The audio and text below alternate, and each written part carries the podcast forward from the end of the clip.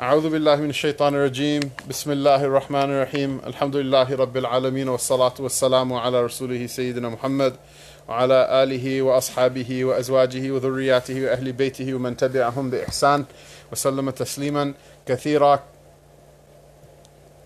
عن سيدنا أبي يوسف عبد الله ابن سلام رضي الله تعالى عنه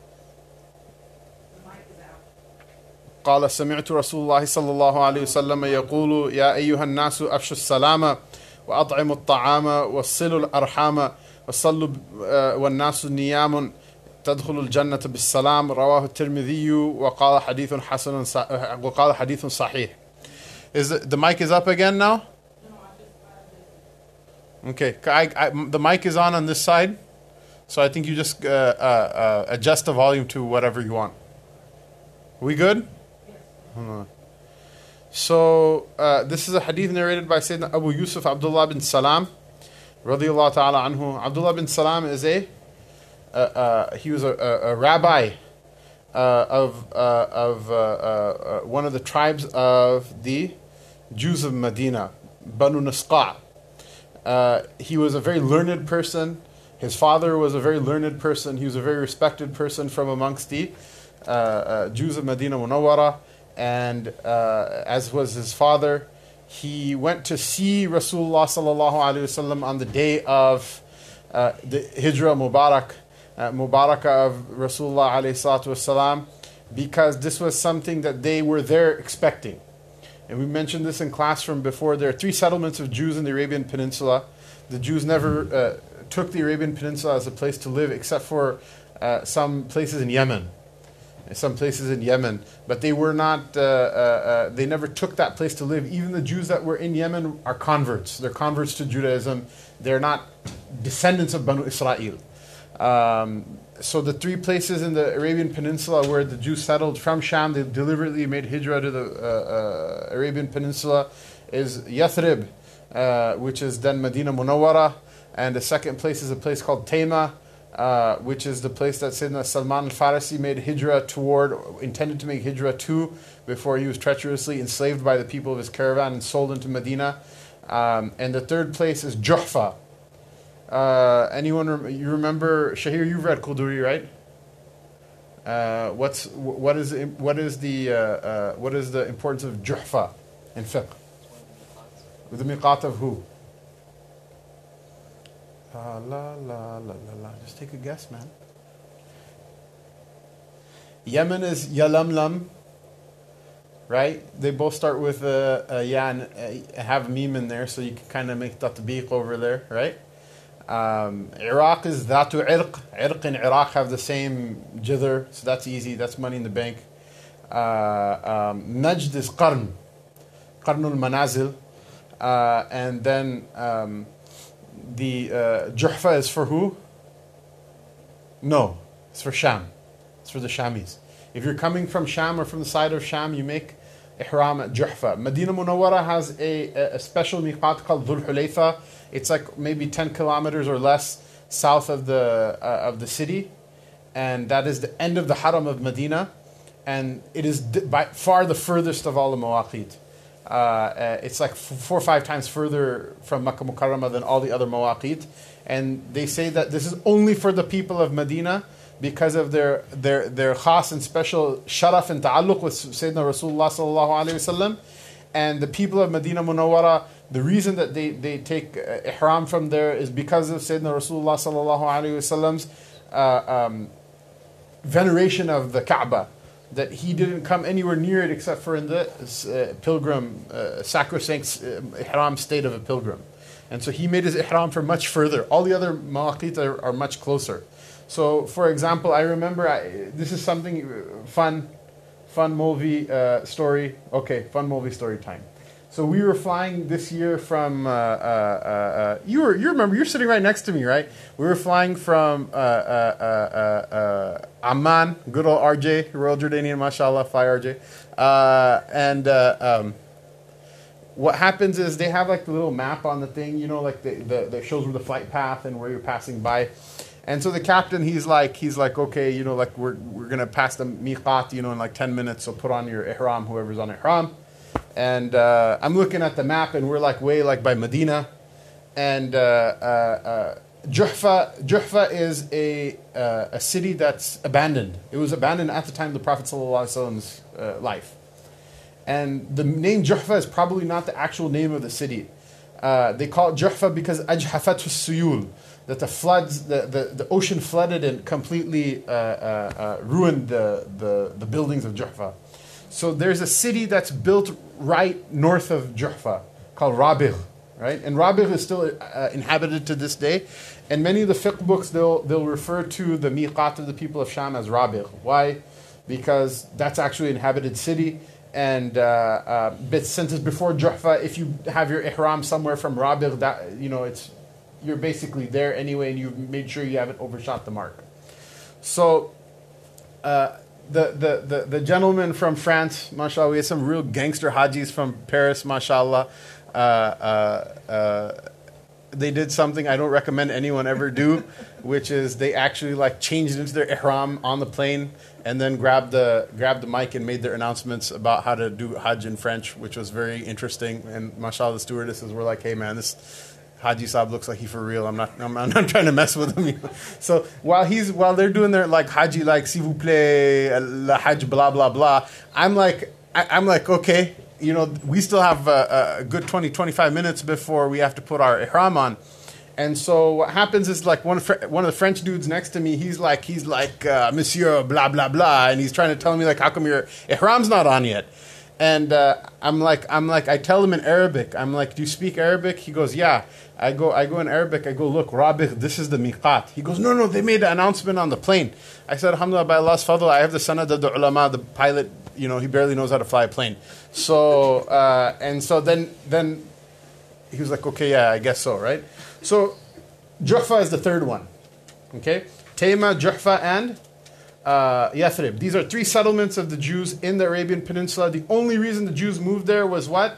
Was because they were anticipating Sayyidina Rasulullah sallallahu alaihi wasallam's coming. This is the same reason that Salman al-Farsi went to Tema in order to see Rasulullah, because one of the priests that he served told him that the time of his coming is near. Go to Tema. He thought it was Tema that the Prophet sallallahu alaihi wasallam was going to come to, whereas really it was going to be Medina. So this is his sincerity, right?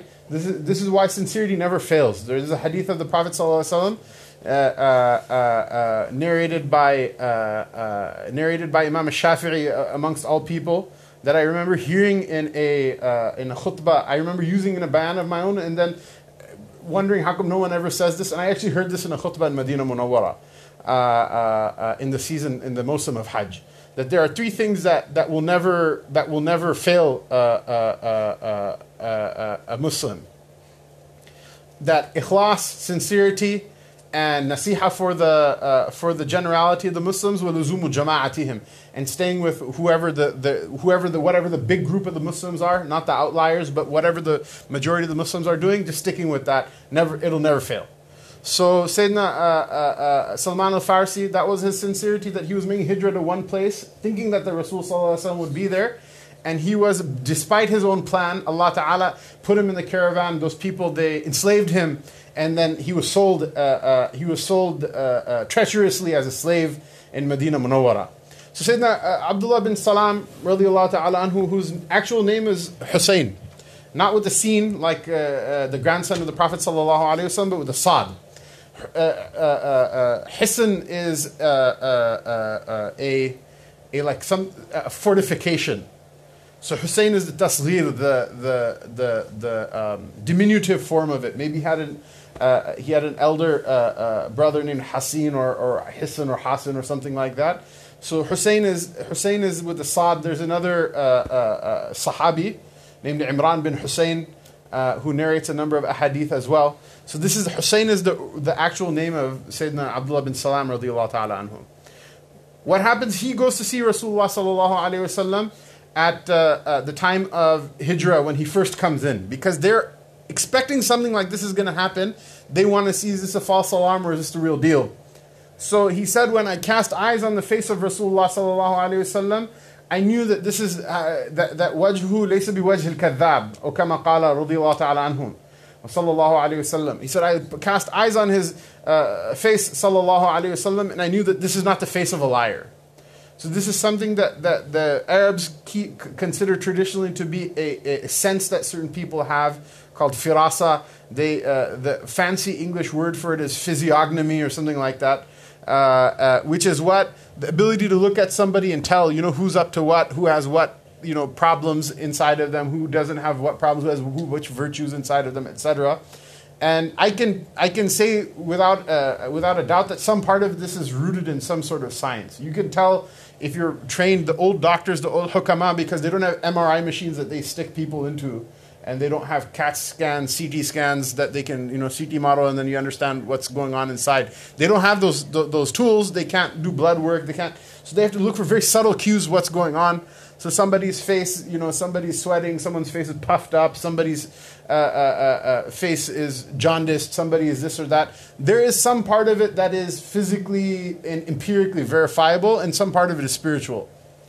Some part of it is an empirical science, and some part of it is spiritual, that somebody has some sort of connection with spirituality. They can tell. It doesn't even have to be a Muslim. Someone who has some sort of connection with spirituality, they can look at a person and see what's going on. They may not be able to look inside their heart and know everything what's going on, and it may fail them from time to time. But there is some sense that they can get regarding a person. And Sayyidina Abdullah bin Salam, radiallahu ta'ala anhu, he saw Sayyidina Rasulullah alayhi salatu wasalam, and he said, this face is not the face of a liar, when he saw him, sallallahu alayhi wasallam. And so he went and met with Rasulullah alayhi salatu wasallam, and he accepted the deen. The Prophet sallallahu alayhi wasallam asked him to hide his Islam, not to announce it amongst the people yet. And he gave him this name, Abdullah. This name of Abdullah is a title that the Prophet sallallahu alayhi wasallam gave to him. And then he called the a'yan, the nobles and the rabbis of the Jews of Medina, to a meeting. And he asked them, sallallahu alayhi wasallam, what do you say about Hussein bin Salam? And they say, he is our noble one and our rabbi, and he's the son of our noble one and our rabbi. And so then he asked him to come out. And so he came out, and he said the shahadatain, ashhadu an la ilaha illallah, ashhadu anna muhammadar rasulullah, sallallahu alayhi wasallam. And then they said at that time, he is our ignorant one. He's the worst of us, and he's an ignorant one, and his father was the worst of us, and he was an ignorant one as well. And they dispersed, the crowd dispersed. Once I actually asked an Orthodox rabbi about this story, which was probably my own stupidity, because I can see if the roles were reversed and someone asked me a story like this, I would probably get pretty annoyed. So this is, to be fair, this is like the good akhlaq of the rabbi, that he didn't he just kind of brushed it off. But I asked him one time about this story, and he says, sounds like something Jews would do. Which I didn't say it, he said it, but it's just his own good akhlaq that he just kind of brushed it off and didn't. Now I have enough sense to try not to, annoy people or anger them. You're not going to really do much good by doing that. But that's the story about Sayyidina Abdullah bin Salam. Allah Ta'ala revealed in his fadila, in his virtue, وَشَهِدَ شَاهِدٌ مِّن بَنِي إِسْرَائِيلَ عَلَى مِثْلِهِ فَآمَنَ وَاسْتَكْبَرْتُمْ. That what are you going to do when a witness from Bani Israel bore witness to what the Prophet ﷺ brought, and then you, the rest of you people of the book, istikbartum, your arrogance prevented you from doing so. And the ayah, Allah subhanahu wa ta'ala, in which he says, قُلْ كَفَى بِاللَّهِ شَهِيدًا بَيْنِي وَبَيْنَكُمْ وَمَنْ عِنْدَهُ عِلْمُ الْكِتَابِ. It says the Prophet sallallahu alayhi wasallam was instructed to tell the Yahud of Medina that kafa, it's sufficient as a witness between you and I. Allah Ta'ala is sufficient as a witness between you and I. That we disagree about this, Allah is sufficient as a witness between you and I. وَمَنْ عِنْدُهُ عِلْمُ الْكِتَابِ, and the one who has knowledge of the book, meaning who? Abdullah bin Salam, in particular and in general, whoever has knowledge of scripture and knows about the haqq of the Rasul sallallahu alayhi wasallam's coming. So this hadith is narrated by Abu Yusuf Abdullah bin Salam radiallahu ta'ala anhu, who was there on the day that Sayyidina Rasulullah sallallahu alayhi wasallam made hijrah and entered Medina Munawwara. It was a very Mubarak day, and he bore witness to that day. And it's a day that mashallah, all of us would have loved to see. And he said that he heard after this, saying this comment that this is not thee. I knew that this is not thee, the face of a liar.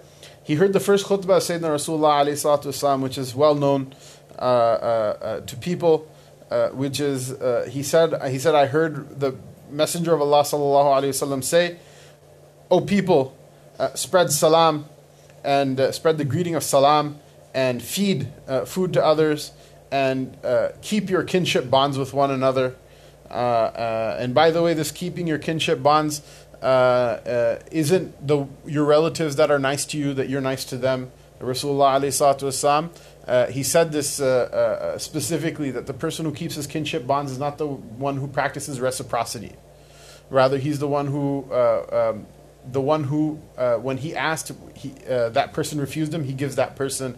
And when someone cut them off, he's the one who connects the tie again. And when someone made dhulm on them, he forgave them. So he says, and that's very difficult. If you inspect, mashallah, all of my dealings with people, then you're going to be like, well, Shaykh, you're not really, you know what? It's hard, okay? Don't judge me. It's hard. Just try your best. Everyone try your best. Keep trying. That's the beauty of majalis like this, because a person is so accustomed to thinking the thoughts of the dunya and calculating the math of the dunya. And when you calculate the math of the dunya, there's no point in doing anything for anyone other than yourself. And there's no point in helping anybody who's weak. And there's no point in feeding anyone who's hungry. There's no point in being anything other than like a little Grinch that hoards up money and is just detestable in every way, shape, or form. But the beauty of majalis like this is we read the Mubarak Kalam of Sayyidina Rasulullah alayhi salatu wasalam, and like a light comes up, you know, the clouds clear for just a second, and a light shines on the heart, and you're like, yeah, I want to do that. I don't care. I'll forgive so-and-so. I'll do that. Just for a moment, you know, it's okay to let your heart feel that. And that's the beauty of majlis like this. Maybe one day that feeling will enter into someone's heart and never leave. And that's what we all pray for, inshallah. It says, وَسِلُوا الْأَرْحَامِ وَسَلُّوا وَالنَّاسُ نِيَامِ وَسَلُّوا بِالْلَيْلِ. This is a mistake in the text. وَسَلُّوا بِالْلَيْلِ وَالنَّاسُ نِيَامِ. And pray in the night while other people are sleeping, which is nowadays probably just means Fajr, but that's not the original intention. The original intention of this is to pray tahajjud before the Fajr comes in, and whoever does it, it's a great maqam from Allah subhanahu wa ta'ala. Tadkhulul jannata bis salam. If you do all of these things, you'll enter into Jannah without difficulty, in a good state, in a happy state. And it's a hadith narrated by Tirmidhi, and he said it's sahih. وعن الطفيل بن أبي بن كعب رضي الله تعالى عنهما وعنه وعنهما أنه كان يأتي عبد الله بن عمر رضي الله تعالى عنهما فيغدو معه إلى السوق. قال فإذا غدونا إلى السوق لم يمر عبد الله على سقاط ولا صاحب بيعة ولا مسكين ولا أحد إلا سلم عليه. قال الطفيل فجئت عبد الله بن عمر يوما فاستتبعني إلى السوق فقلت له ما تصنع بالسوق وأنت لا تقف على البيع ولا تسأل عن السلع ولا تسوم بها ولا تجلس في مجالس السوق وأقول اجلس بنا هنا نتحدث. فقال يا أبا بطن. وكان الطفيل ذا بطن. إنما نغدو من أجل السلام ونسلم على من لقيناه. رواه مالك في الموطأ بإسناد صحيح. It's a hadith narrated by Tufail bin Ubay bin Ka'b. Ubay bin Ka'b al-Ansari radiyallahu ta'ala anhu is one of the great companions of the Messenger of Allah sallallahu alayhi wasallam, and he is specifically known to be one of the master reciters of the Quran. And he is specifically known to be one of the ones that the Prophet ﷺ told the Ummah to learn the Qur'an from. and he is in the sanad of the Quran. The Quran reciters also recite the Quran with the sanad. The difference between the sanad of the Quran and the sanad of the hadith of the Prophet ﷺ is that the sanad of the Quran goes from the Prophet ﷺ to Sayyidina Jibreel to Allah subhanahu wa ta'ala, whereas the hadith, the sanad of the hadith goes to Sayyidina Rasulullah ﷺ, other than the hadith Qudsi, in which Sayyidina Jibreel is not in the sanad. But Ubay bin Ka'b is one of the master reciters of the Quran, and he is because of that he has a very high maqam amongst the Sahaba radiyallahu ta'ala anhum. So Tufail, his son, narrates that he used to come to the to Abdullah bin Umar radiyallahu ta'ala anhu, and they used to go out in the morning to the marketplace. And when he said, when we went in the morning to the marketplace, Abdullah bin Umar would never pass by Saqqat. Saqqat is who? Saqqat is the one who sells like junk, like a junk dealer. You know, you have certain things that may not be useful to other people, but someone needs like spare part from it or whatever. Whatever is like, you know, things that people didn't really, that people would throw away, but someone might need something from it. He said even a junk dealer, he would not pass by a junk dealer, nor would he pass by somebody who had like a place of sale, nor would he pass by a miskin, a beggar, or a destitute person, nor would he pass by anyone, except for he would say salam to that person. And this is who? This is Abdullah bin Umar radiyallahu ta'ala anhuma. Abdullah bin Umar radiyallahu anhu is a nobleman of Quraysh. His father was the Amir al-Mu'mineen, and he wasn't completely irrelevant to the government himself. Rather, Sayyidina Umar radiyallahu anhu kept him as the Diwan. He was basically the keeper of all the records in the state. Sayyidina Umar radiyallahu anhu was meticulous in record keeping. He demanded reports from everyone all the time. They took a census. He was the one who kept track of who gets paid what, how the accounts are fulfilled, etc., etc. So this is a position of amana and a position of trust and a position of great power. Sayyidina Umar radiyallahu ta'ala anhu, when he was dying from his stab wounds, that Abu Lu'lu, the Magian slave who stabbed him in Medina Munawwara and assassinated him, when he was dying of those stab wounds, he appointed a committee of 6 people to decide who is going to be the Khalifa after him, that one of those 6 would be Khalifa after him, radiyallahu ta'ala anhu. So in that committee of 6 people, he gave special instructions that Abdullah bin Umar is to attend the meeting of that committee, but under no circumstances is he going to be allowed to be Khalifa after me. The only reason for his attendance is what? If the 6 people who are sitting and making mashwara, Sayyidina Uthman radiyallahu anhu, Sayyidina Ali radiyallahu anhu, Sayyidina Talha ibn Ubaidillah radiyallahu anhu, Sayyidina Zubair ibn Awam radiyallahu ta'ala anhu, Abdurrahman bin Auf, Sa'ad bin Abi Waqas radiyallahu ta'ala anhum, that in this committee of 6 people, if there's a question regarding the state, how many troops are in this place, how many troops are in that place, what is the expenditure on this thing, how much salary do these people draw, you know, who pays this much tax income, which province pays that much tax income, you know, what's the population of this city, what's the population of that city, any question with regards to the records, the official records, he should be there to answer those questions so that they can keep all that information in mind in order to make their decision properly. And he is a very respected person of Medina Munawwara, even after his father passes away, and he no longer is in that position anymore. He's one of the ashraf, he's one of the noblemen, the patrician residents of Medina Munawwara. So it's not like, just like, because we think about Medina Munawwara during the time of the Prophet ﷺ, you know, everybody is like in dire hardship, and the Ansar, they're poor people, the Muhajirun are poor people, everyone's just, you know, whatever. This is not during that time. This is during the time when these people are real big shot people. They're like the most powerful people in the world. They're the most influential people of the world. Many of them are actually quite wealthy at this time, because the shares from Ghanima, you don't just take over the Sasanian Persian Empire and evict the Romans from Syria and from Palestine, and you don't just take over Egypt and like walk away without any sort of clout or any sort of money. These people are extremely wealthy at this time, Zubayr ibn Awam radiallahu ta'ala anhu, there's a hadith in Sahih Bukhari with regards to when he died, he had 4 wives, and it just mentioned what the mirath of one of his wives was. It's like, you know, it's in the hundreds of thousands, if not millions of dollars. If you check what how much a dinar is worth, a gold dinar is worth in today's money. And a man who is married and has children, when he dies, his wife receives an eighth of his estate. And if he has 2 wives, they share the eighth, meaning they each get a 16th. And if he has 4 wives, they each get a 32nd.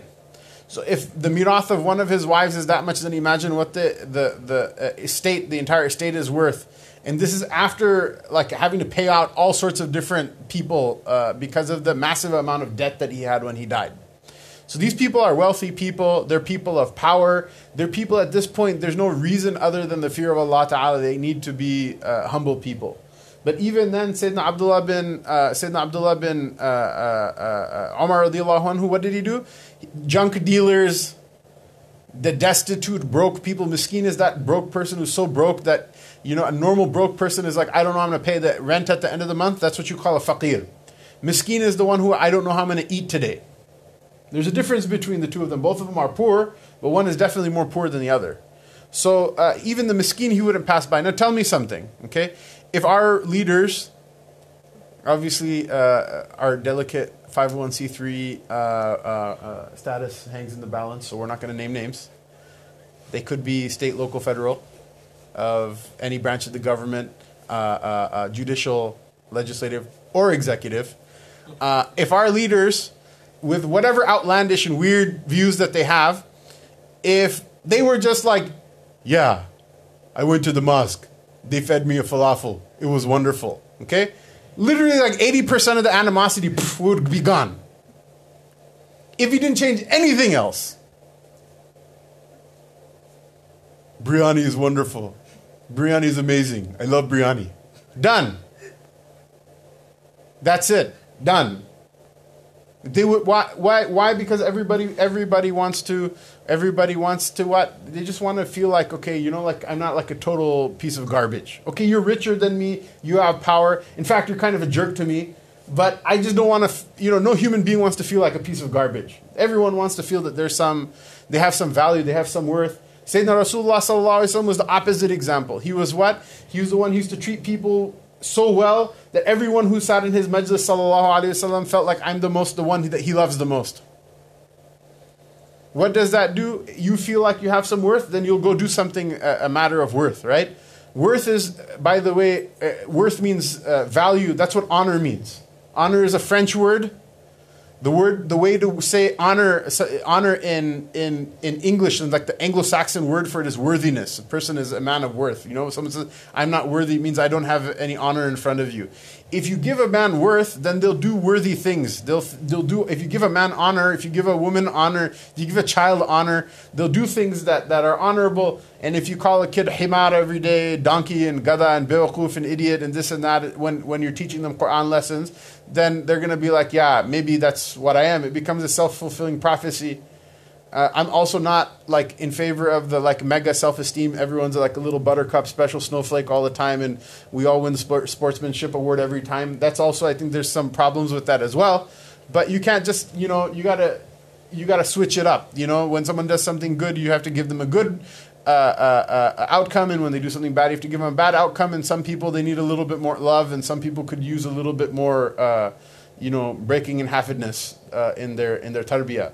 But the idea is what? Like imagine that. You're miskin, you have nothing. You barely have clothes on your back, and you're hungry, and you have to, you know, whatever. You have no one to support you except for the Baitul Mal of the state. And Sayyidina Abdullah bin Umar radiallahu ta'ala anhu comes by and he says salam to you. He says salam to you. What does that mean? That means you're a person of worth. You know, you can get up and try again. You, no matter how hard your circumstances, you can try again. If you're a black man, if you're a white man, if you're a rich man, poor man, if you're Arab, non-Arab, if you're whatever you are, you understand that, look, this person, he recognized my humanity. That's a good thing. That's a reason that I have some some worth inside of me. Is it going to fix every problem in the world? No. It's not going to fix every problem in the world. It's not going to, you know, someone who's like whatever, child died, it's not going to bring them back from the dead. Someone who's broke, it's not going to pay the rent for them or anything. But what is it? It's going to do a lot, because change starts inside and then it goes outside. People, you know, this is our belief that spirit, the things that happen in the spiritual realm are more powerful and more profound and have more effect and have a deeper reality and a deeper connection with the haqq than things that happen in the physical realm. So you hand a man a check for $500,000, you hand him a check for $500 million. There are many people, you hand them a check for $500 million, it just means they're going to kill themselves by the time next year comes around. And that's not an exaggeration. There are a lot of people who do that. If you don't believe me, you can go and like read the newspapers. Why? Because spiritually, if it's dead from before, it's still dead right now. And now spiritually dead, but with a whole lot more money. Now, if someone gave me $500 million, I would think I'd be very happy. I'm not going to like play, you know, I'm not going to try to pretend like I'm whatever, spiritual master person. Anyone like that? They'd be like, oh, $500 million, I don't need that. I got the joy in my heart. Anyone here like that? Down in my heart. Right? And if the devil doesn't like it, he can sit and attack, right? So, right? I'm not going to pretend like that, okay? But the fact of the matter is, we all know ultimately this is where these things go. If a person has good inside of them, then that $500 million is going to go and do good things. And if they don't have it, it's just going to speed up the person's like destruction. This is what Sayyidina Abdullah bin Umar radiallahu ta'ala anhu understood, that he's putting the seed of like khair in people's hearts. It's not going to fix their worldly problems, but it will push them in a better direction.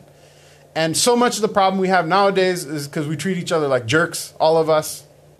As Muslims, mashallah, bearded and hijabbed out Muslims, mashallah, we treat each other like jerks.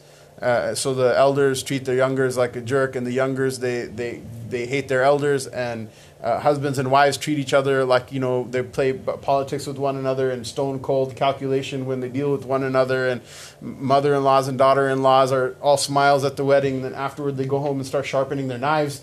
And janab, people in the masjid are like this. Two ulama meet each other. I studied longer than him. I studied in a better madrasa. These things, they're not confined to any one category of the ummah. They're pervasive through the entire ummah. The fadl of Allah Ta'ala is that, mashallah, we have the kalam of Rasulullah Sallallahu Alaihi Wasallam to keep us in check and remind us about this, that sometimes it's okay just to come up to a person, as annoying as they are, and as much as you don't like them, and as imperfect as they are, and as much grief they've given you, and all of that other jazz. It's okay to just walk up to him and with, you know, understand in your heart that salam is one of the names of Allah subhanahu wa ta'ala, and with, you know, genuineness, be like, assalamu alaikum wa rahmatullahi wa barakatuh, and do it in a way that's not like, assalamu alaikum. There's some people, they do this in the masajid, by the way, they open the door, assalamu alaikum. They kind of grunt salam to everybody. First of all, when you enter the masjid, what is the sunnah? Tahiyatul masjid. Go read 2 rak'ahs for Allah ta'ala afterward, then go say salam to people like a human being does, not like you're a freaking orc in Warcraft.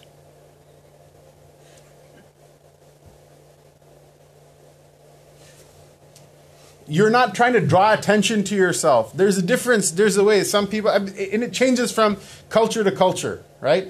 Like, for example, in Desi culture, if somebody shakes two hands with you and you give them one hand, it means something.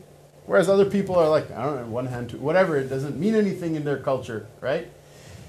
Obviously, you're not obliged to embrace another man's culture, but at the same time, you should keep in your head, am I saying salam in a way that honors the person who I'm saying it to, or am I saying salam in a way that my words are saying salamu alaikum, but my actions are saying, like, you know, like, what up, fool? Like, you know, you're talking down to somebody, or you're looking down on somebody, or you're not according them the worth and status that goes with la ilaha illallah Muhammadur Rasulullah. Because this is the tahiyyah of Jannah.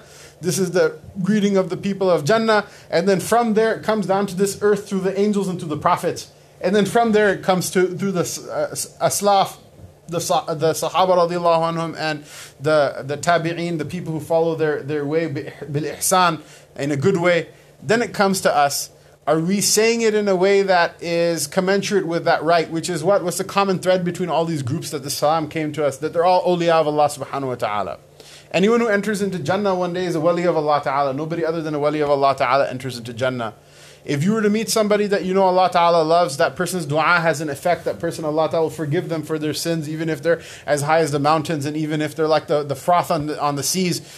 Then there's a type of adab that you should have with that person. Are you saying the salam with that type of adab, or are you just, are you just making salam into like the Muslim hi, or the Muslim what up, or the Muslim whatever? You know, is that what you're doing? Which is not, I mean, that's not the point of any of this.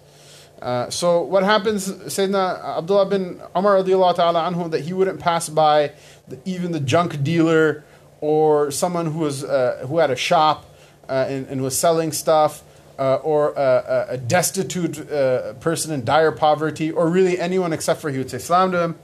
Tufail, the son of Ubay bin Ka'b radiallahu ta'ala anhu, who himself is not a sahabi, by the way, he said, I went to Abdullah bin Umar radiallahu anhu one day, because this is what we used to do. So he grabbed me, took me with him again. This is what they used to do. They used to go together to the souq, and he'd just say salam to everybody. And so he said he grabbed me with him, took me with him again to the marketplace.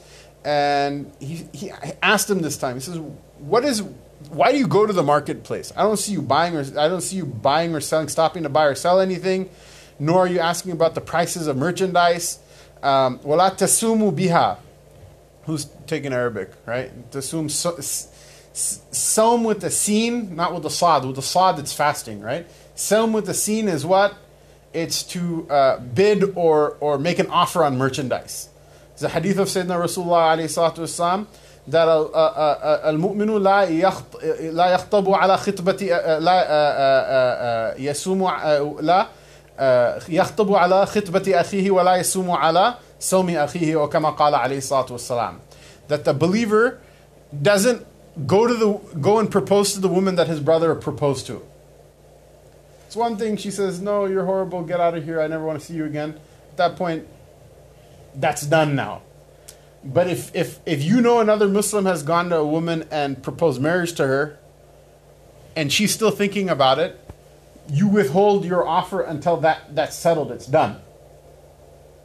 And it's haram for you to make an offer at that time. If she accepts it and you get married, there's no barakah in your marriage, because you did it. You did something that was what? Didn't honor the right of your brother. And if she marries him, that's his qadr, that's his fate that he married her. If you really wanted to marry her that bad, you should have gotten there before. Qadr Allahu ma sha'a fa'al. It's the qadr of Allah Ta'ala, whatever he wished to, it happened. You wait, if she says no, then you can ask. There's nothing wrong with that. Wala yasumu ala sawmi akhihi, that if a man makes an offer on some merchandise or some sort of offer for a sale. So for example, I'm like, yo, Rafi, can you come over and mow my lawn? And he's like, yeah, sure, business is slow at Walgreens. I'll do it for $50. And then Imran Qasim's like, hey, I'll do it for $45. It's bad. It's not right. One thing is if it's like an auction, right? An auction is meant for that. That's different. But for a regular transaction, if two people are carrying out a transaction, wait for it. If the transaction is carried out, it's done. Go find your rizq where Allah wrote it for you in a halal way. But don't jump in and undercut and undersell your brother when he's conducting a transaction. So he said that I don't see you. Tufail, the son of Ubay bin Ka'b, says to Abdullah ibn Umar radiyallahu ta'ala anhuma, he says I don't see you stop to buy anything. Nor do I see you asking about any merchandise, when it's coming, where it's coming from, how much it is, what's the, this year, how is it going on? I don't see you asking about any merchandise. I don't see you making any offers or any, attempting any business transactions. Nor do you even sit in the majalis of the souq. Some people are there at the marketplace, you go hang out with your friends at the mall or whatever. I don't see you hanging out over there. In fact, there are other hadith in which the Prophet ﷺ forbids people from hanging out in public like that. Why? Because if you do that, all you're going to do is look at people, look at their cars, look at whatever. Obviously, no one would do that, but you're just going to look at women, and you're going to look at whatever, and you're going to do all of these things. Obviously, no one here would do that, but the people who do that know that they're doing that. And if they forgot, once they're there, they remember, oh, yeah, that. Rasulullah sallallahu alayhi wa sallam, there's another set of hadith in which he says that, he says, don't sit in the places where people pass by all the time. And the people he gave that advice to, they themselves said, Ya Rasulullah, we have no other place to sit. Some people, like if you have, like, mashallah, 9 brothers and sisters, there's a 2-bedroom apartment, they may have to find somewhere else to sit. The only place to sit is in a park or in a public place or whatever. Rasulullah sallallahu alaihi wasallam said, if there's no way you can avoid sitting in a public place, then give that place its haqq, which is what? Lower your gaze. If you command to the right that which is right and forbid which is wrong. So if you see someone getting mugged on the street or whatever, you may want to call 911 or like try to intervene if you can do so without hurting yourself significantly. The third is what? Is what? To say salam to people. The third is what? To say salam to people. So he says that I don't see you doing any of these things. I don't see you sitting in the majalis of the suq either, that you're not going there to meet anybody. So the point is, so what's the point of your going? He says, وَأَقُولُ إِذْ بِنَا هَا هُنَا نَتَحَدَّثُ.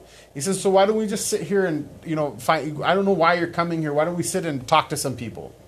And Sayyidina Abdullah bin Umar radiallahu ta'ala anhu did, which is a fine tradition of teachers who are told what to do by their student. He broke him off, or what we call in the Sufic terminology, he made his islah. He basically broke him off. Don't ever tell your teacher what to do. I guess maybe if he's like about to walk off a cliff, you may be like, Sheikh, there's a cliff in front of you. He probably knows there's a cliff. You go ahead and say it if you fear like he'll actually fall off. But he probably knows there's a cliff, and he'll probably clown you for that too. But at any rate, so he Sayyidina Abdullah bin Umar radiallahu anhuma makes his islah. فَقَالَ يَا أَبَا بَطْنٍ. He says, Aba Batan. Batan means like a stomach, right? So he says he was a corpulent individual. He's a big guy. So Sayyidina Abdullah bin Umar radiallahu ta'ala anhu says, Ya Aba Batan. He says, oh, my large-stomached friend. And this is, by the way, jawaz. Obviously, you're not supposed to like walk around saying rude things like that to people in general, but between people who they're not going to take it badly, and they're it's not going to like hurt their feelings, and go home and cry and like say I hate everybody type people. Some people are sensitive like that, so don't say things like that to them. But it's his student; they spend a lot of time together. He knows obviously if this person didn't wish well for me, he wouldn't have given me all the time that he did it, etc., etc. So he says, "Oh, my large-stomached friend, Makana Tufail that button," and Tufail had a large stomach.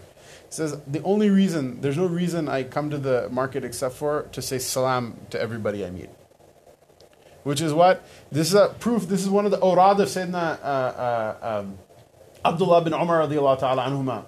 This is a wird, just like a person has a wird of Quran that they read every day, or of zikr that they do. This is also a wird of Sayyidina Abdullah bin Umar radiallahu anhu, that he would go around once a day in the marketplace, and he would say salam to everybody. He would go around the marketplace once a day, and he would say salam to everybody. This is also weird. This is also, by the way, this is a proof for our brothers of Jamaat Tabligh, that going out on Jola is also something that's masnoon. It's not a bid'ah.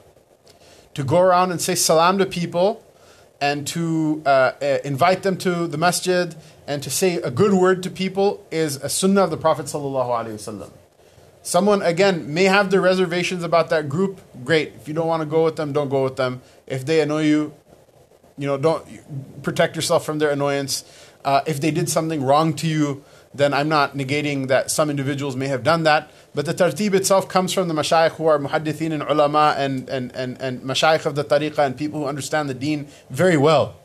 Much better than most people do. And if someone did it in a wrong way that caused you some taklif or some difficulty or some hurt feelings, that's in its place. I'm not trying to negate that. But the idea is that this practice is actually a masnoon practice. People should do it wherever they go. It's interesting. I just listened. Maulana Bilal sent me a recording of an Urdu bayan that Maulana Abul Hasan Ali Nadwi gave when he came to America in the 70s. May Allah Ta'ala have mercy on him. He's the sheikh of our mashayikh. He is the Khalifa of Shah Abdul Qadir Raipuri rahimahullah tabarak wa ta'ala. And my sheikh who passed away in 2007 was also the Khalifa of the same sheikh. And the two of them were very good friends. And they're very close to one another. And people used to come from all the way from Nepal, who were the students of Maulana Abul Hasan Ali Nadwi, to visit our sheikh, because he said, our sheikh said that after he passes away, go and visit Sayyid Nafis in Lahore. So they used to come because Lucknow is actually very close to the border with Nepal. So they would come even all the way from Nepal sometimes to visit the sheikh. He was the Sheikh al-Mashayikh, rahimahullah tabarak wa ta'ala. Shah Abdul Qadir Raipuri, rahimahullah ta'ala, said about him that this person is all of the hopes and dreams of our Akabir Mashayikh. They're all of the mujahada of Sayyid Ahmad Shaheed and the ilm of Abu Qasim, of Muhammad Qasim Nanotwi, and the ilm of Rashid Ahmad Gangohi, and the fikr of Shaykh al-Hind. All of our Akabir Mashayikh, he said, all of I find it in this Abul Hasan Ali Nadwi. His books are amazing. Most of them are translated into English. I suggest you read them. Some of them, the English is like not the best in the world, but if you want to get khair out of them, you'll get it. Some of them, actually, the translations have been redone. The Sirah that he wrote, the translations been redone. The Saviors of the Islamic Spirit, the first volume of it, Mufti Abdul Rahman from England, he redid the translation. He's a person, mashallah, his books are worth reading. And he was an interesting person. He actually came to America. And he gave a couple of talks. What did he say? He said that one of the many things he said in that bayan, that it was a beautiful bayan, mashallah. And having sat with the mashayikh, I know that he was holding his, when he said certain comments, what he meant to say was something else, but he was holding himself back. But he said, go preserve your iman by doing work with some group of the Muslims. He says, if you want to go with the Jamaat Tabligh, do it. He goes, if you don't want to, you can go join another group as well. He actually said this. He believe this. Ali Mian said this. He's a sheikh of the Sheikh al-Mashayikh, mashallah. He said, if you don't want to go with the Tabligh Jamaat, find some other good group like the MSA. He goes, the brothers in the MSA are so amazing. He goes, I went to the MSA in this university, in that university, the other university. When they have their get-togethers, they spend several days together. They all wake up for Fajr. They make wudu and they pray Fajr together. They pray their salat together, they sit on the floor and listen to the tafsir of the Quran and listen to bayans and listen to the advice of the ulama, which some of our MSAs could return to that good sunnah, mashallah, a little bit, along with, the other wonderful and multi-colored programs that sometimes we have. But he mentioned all of these fadail and all these virtues of whenever people get together to do something for the sake of Allah subhanahu wa ta'ala. So that's good, mashallah. That made me feel so happy also, because it's like two disconnected or almost disconnected parts of my experience of Islam, mashallah. He said something and it connected them, and it really filled my heart with happiness. So the point of mentioning Tabligh Jamaat is not necessarily saying that you all go or don't go. If you go, alhamdulillah, Allah ta'ala put barakah in it. If you don't go, go do whatever else you think is best. But this one practice that they have of going around saying salam to everybody, this is a good practice. This is a masnoon practice. It's not a bid'ah if they see people. This is unlike cream cheese and honey. This is something that actually has nisbat to the Prophet ﷺ. The honey, I guess, does too, but the cream cheese, Philadelphia cream cheese, definitely doesn't, unless someone will bring me some sort of dalil and proof, and then we can talk about that in a bayan one day, I guess. But this is a good practice. Maybe if we did it, other people would also feel good about Islam as well.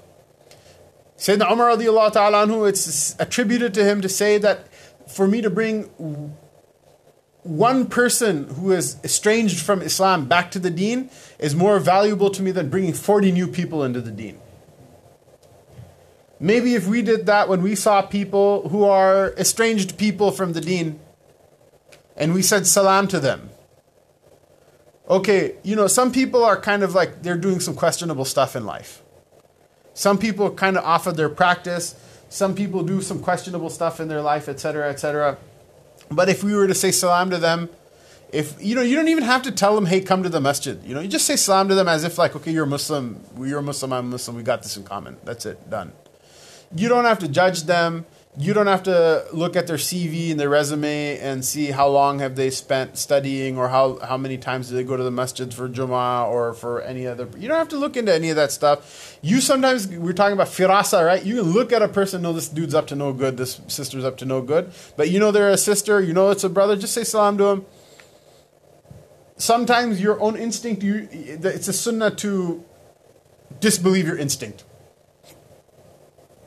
Sometimes it's sunnah to disbelieve your own instinct. When your instinct tells you another person is a bad person, it's a sunnah to disbelieve your instinct. Does that mean you have to do business with them? No. Does that mean you have to marry them? No. Does that mean you have to give them your credit card, social security PIN number? No. Does it mean you have to give them the keys to your car, to your home, or, you know, say here, you suspect somebody is not playing with a full deck of cards, and you're like, here, can you hold my like loaded Glock for me for a couple of minutes? No, but you make whatever decisions you want to make for your own practical whatever. But the one thing in your heart that tells you this is a bad person, that it's a sunnah to disbelieve it about another person. So this is something that maybe, you know, if we did this as well, you know, go to the masjid next time and instead of only saying salam to the usual suspects and saying salam to, oh, Sheikh so-and-so, because if he sees me saying salam, he'll think I'm like real pious and whatever, and then he'll make dua and blow on me and like a rainbow will come and I'll find my lucky charms that I've been looking for my whole life, and, you know, like whatever, rainbows will come out of my eyes and my ears, and I'm going to see a dream of like Jannah and all this other wonderful stuff that people think is going to happen. That stuff happens. It doesn't happen like magically by, you know, like showing off in front of the ulama or in front of the mashaykh. Okay. First of all, nothing you do is going to impress them because they actually saw impressive people in their life. Such impressive people, they're not even impressed with themselves. How are they going to be impressed with you? Don't worry about it. The one who's not, if they see that you're not impressed with yourself, then they'll be like, this person's an impressive person. And even then, if that was your goal, then you're back in the hole of not being impressed. You know, you understand? You don't even go there. Don't worry about that. The one you should worry about impressing is Allah Ta'ala, and He sees you. That's the same Allah for whose sake you respect the ulama. Not you want to impress them, but you respect them. That's the same Allah Ta'ala for whose sake you should go and say salam to like whatever the dude in the back who no one says salam to, that looks weird or acts weird, or you just don't know them, or they're not from your race, or they don't look like they have any money, or they don't whatever, like you don't think you can get any benefit from them or whatever, right? All of those people, go make this year weird that next time I go to the masjid, I'm going to say salam to somebody I don't know. Okay, you can't say salam to everybody because you're in kind of a rush. At least somebody you don't know, you should say salam to them. Who knows? Oftentimes, those people end up being a great source of barakah and a great source of khair for you. Are there any questions? Yeah, go ahead. You mentioned that there was a hadith wherein there were three things that would serve a Muslim well to do them, or something that will never fail a Muslim. Okay. Yeah. Could you repeat those three again? Oh man. One was ikhlas, one was sticking with the. Let me while we're talking, let me actually look it up. Any other questions? Yes, that please. So the giving the salam to people even if you kind of you know they're up to no good. So what about the example where, you know, my understanding is, you know, there's kind of like brings a cloud over a person if they don't return a salam, mm-hmm. or something equal or better, and you know that they don't really respond with a salam, so you don't want to bring that cloud over them. Is there any like sort of rukhsah as far as that goes? One should say salam to everybody if they fear that somebody is not going to return salam properly to them. This is part of your like whatever. This is part of your kind of like getting experience and learning how to deal with people as you have more and more experience in life. Is that you kind of know who to give a hug to, and you know who to shake hands to, and you know who to say salam from a distance to, and you know who to say salam alaikum wa rahmatullahi wa barakatuhu, and you know who just to say salam alaikum wa rahmatullahi wa barakatuhu, salam alaikum wa rahmatullah, and just assalamu alaikum. If you know that you're just going to put someone in a whatever, you just be like assalamu alaikum. You know what I mean? Yeah. Again, that's that is a that is a call that you make based on that person who you're talking to. I don't necessarily think you should look down on somebody and be like, oh, this guy, I'm going to only say salam to them this way. But if you know that specifically this dude is going to like whatever, throw up static because you said salam to them. Like a history of then you can just do what's easiest for both parties and reduce it down a little bit. If you don't know who it is, you shouldn't assume. And if you say salam to somebody and if you say salam to somebody and they don't return your salam, then the angels return it, and you received whatever benefit you were going to get from it anyway. So a person shouldn't let that fear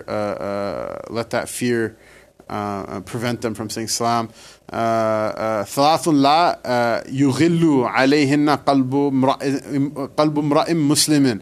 Ikhlasul amali lillahi wa nushu lil a'immat al-muslimina wa luzumu jama'atihim. There is another narration of this that I'm going to... Let's see. If, إِنَّ دَعْوَتَهُمْ تُحِيطُ مِنْ وَرَائِهِمْ. There we go. He says three things. ثَلَاثٌ لَا يُغِلُّ عَلَيْهِنَّ قَلْبُ مُؤْمِنٍ. That there are three things that will never... they're never going to be... they're never going to fail the heart of the believer, which is what? Ikhlasul amali lillah, doing a good deed with sincerity for Allah subhanahu wa ta'ala, wa nasihatu li walatil mu'minina wa jama'atihim, and being sincere to the leaders of the Muslims, as well as the generality of the Muslims. فَإِنَّ دَعْوَتَهُمْ تُحِيطُ مِنْ وَرَائِهِمْ.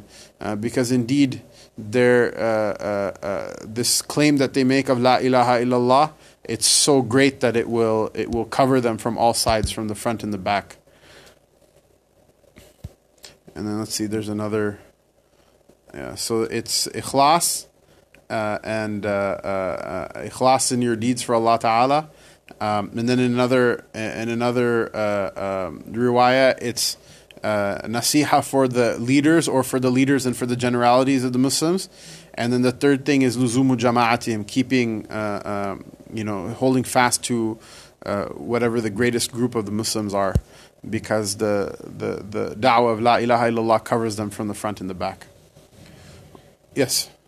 So there's certain family members who are particularly venomous, and being close to them or inviting them over and stuff like that causes harm to more people around you. Mm-hmm. What should be done with those people? Do we still go out of our way to... So the question is, there are certain people, perhaps relatives, that may be particularly venomous in their dealings with you, and it's just going to cause harm. So there's levels of harm that a person has caused. One is annoyance. Theoretically speaking, a person should put up with annoyance. One is like last time this dude came over, he almost stabbed me with a knife. Okay, obviously the Sharia doesn't intend you to get stabbed for this. You understand what I'm saying? I'm not saying this to be funny or whatever, but just to say that there are extremes, and then in the middle you can parse out and put some demarcations for like what to do in what situation. Anyone who's going to cause you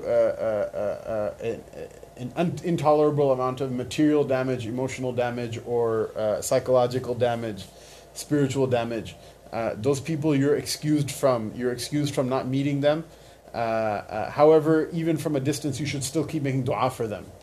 That's the haqq of them being your relative, is that even if they're not a Muslim, when they die, then you stop making dua for them. But even if they're not a Muslim, you keep making dua for them as long as they're alive. If you cannot deal with being in their company without them causing you distress, like there are some people who ask this question. I mean, literally, they have relatives that have caused them severe distress, physically or psychiatrically. Some people have suffered abuse at the hands of family members, and whatever. If you're at that, and this is one thing in the Sharia: physical abuse, psychological abuse, mental abuse, verbal abuse. These things are all, they all have a reality. It's not just one thing. Like, okay, if he's not going to beat you up, just shut up and listen to what he has to say. Sometimes words that people say are really hurtful, and they really just kind of like take away from you as a human being. And so, in those situations, a person is excused from meeting with those people if it gets to that point. You know, if it's like one of those things, like that person always orders biryani, even though I like, you know, nihari, then just deal with it. Eat nihari one time for the sake of Allah Ta'ala, you'll be fine. But I suspect your question is something more severe than that. If it's to the point of like some sort of abuse, then yeah, maybe sometimes in order to keep relations with that person, you have to avoid them. Because if you get into if you meet them, you're gonna, you can't hold yourself back from getting into it with them. And so that's that, and that they're going to cause you some sort of harm and you want to protect yourself from that type of harm. There's some scope for not necessarily meeting that person all the time. That being said, a person should wish in their heart that they were able to get to a point where they can cement those things over or be able to tolerate or be able to withstand that. As a theoretical point or as an abstract point, we should want that. If we're not there yet, that's fine. Then we deal with what we have. Even then, you should make dua for that person, lest that person Yawm al-Qiyamah say that this person was my relative and whatever, they gave me no haqq, or I benefited nothing from them whatsoever. Allah Ta'ala sees what difference, what position you're in and what difficulty you're in, and He has mercy on you according to that as well. But you have to always try your best. There's very few people there, that are in a position that my relative, I can't even make dua for them. Even if they hurt you really bad, say Allah give them the tawfiq of making tawbah from what they did or whatever, right? There's always some dua you can make for a person. This is one thing. If a person hates another person, this is a bad thing. And the dua for removing hate from your heart for a person is that you should, the remedy is that you should, from removing hate from your heart for another person, is you should make dua for them. Good long dua. Everything you can think of to make dua for the good of this world, the hereafter, their relatives, their job, their this, their that. And it decreases the amount of hatred you have for that person. If that person still then has hatred for you or has venom for you, you may want to avoid meeting them. But that's something, it's completely in your own control. The control of that point is completely in your own hands. No one can really take that away from you. Say, Shaykh, how can I make dua for my relative? I said, I don't know, just make dua for him. He's Qadiani. I said, okay, well, make dua for him to become a Muslim. He's dead. Okay, you can't make dua for him. Right? That's an extreme, but not, there are a lot of people, alhamdulillah, by Allah's fadl, they have relatives that they may have done wrong, but it's not like dead Qadiani wrong. You know what I mean? That's a different, there's some gradation between, different levels that people have. Someone has oftentimes these questions as well. If someone has like a specific scenario that they don't want to mention in front of other people, we can maybe like by email or something like that, talk about it as well. MashaAllah. Imran Qasim, man, set up my email address, hm@ribat.org. Alhamdulillah. Yeah. Please don't send me your like fatwa questions that you already sent 10 other muftis. Just ask the person you're going to listen to and spare me a time. Sometimes I write like a 10-page jawab only to realize, man, this person just sent this to like 10 other people. Yeah. Barakallahu feekum.